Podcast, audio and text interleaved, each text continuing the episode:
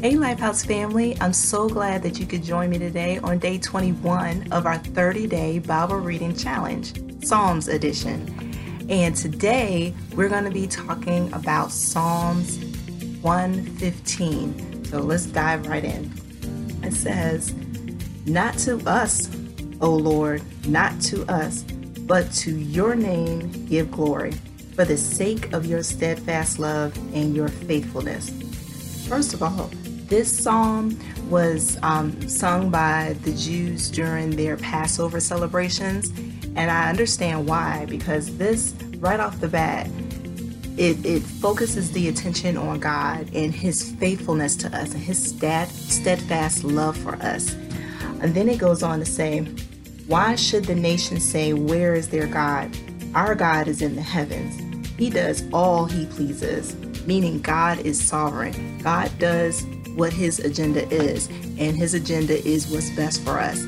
So we can give praises to God because he knows us, he created us, and he knows what we need. Then it says in verse 4 Their idols are silver and gold, the work of human hands. They have mouths but do not speak. They have they but they have eyes but do not see. They have ears but do not hear. Noses but do not smell. They have hands, but do not feel. They have feet, but do not walk. And they don't make a sound in your throat. Those who make them become like them. So do all who trust in them. Whew, that's a mouthful right there. So basically, other nations' gods, they're just silver and gold. They're made of you know, um, all of these, um, they're made by human hands, but they are powerless. They can't talk, they can't walk, they can't feel, they can't speak, they can't do anything that our God can do. Our God is matchless in power.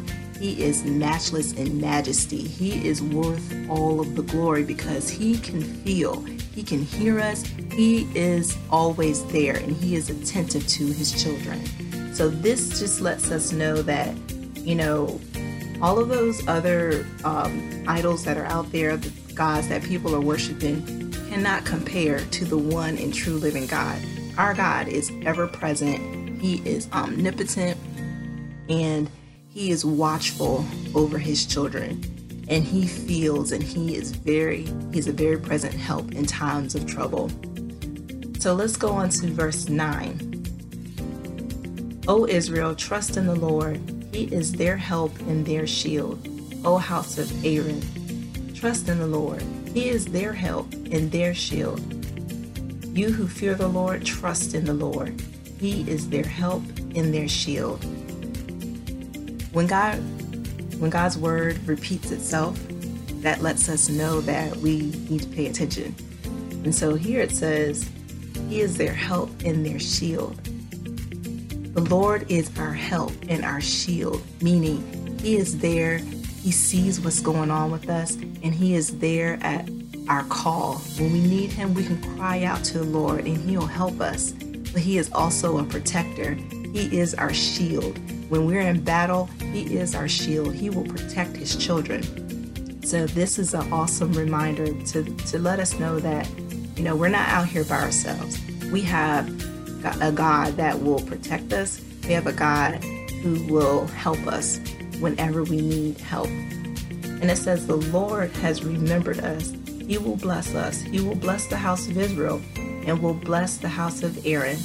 He will bless those who fear the Lord, both great and both small and great. Excuse me. So, fear in this context means that those who respect the Lord, um, not necessarily those who are scared of the Lord, although, you know, God is powerful and mighty in all his ways, but God wants us to respect him and honor him and put him in the rightful place in our lives. So, um, those who fear the Lord, as in respect, that means that um, God will bless them. And then this last part, I'm going to just speak over your lives today. It says, May the Lord give you increase, you and your children. May you be blessed by the Lord who made heaven and earth. I pray that you are blessed today. This word blessed me today.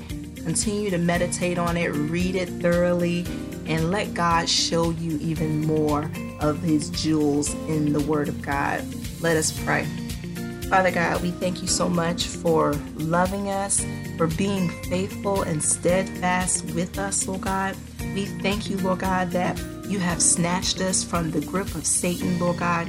We thank you, Lord, that we have a true and living God that feels, that walks, that that talks with us, that that has a feet and goes before us. We thank you that you are a God that is our protector and our shield. And um, we just pray protection and we pray for those who do need help. We ask that you would help them, Lord God. And Lord God, just continue to be with us, lead us and guide us in your way. We thank you, Lord, for your word, and we honor you. In Jesus' name we pray. Amen.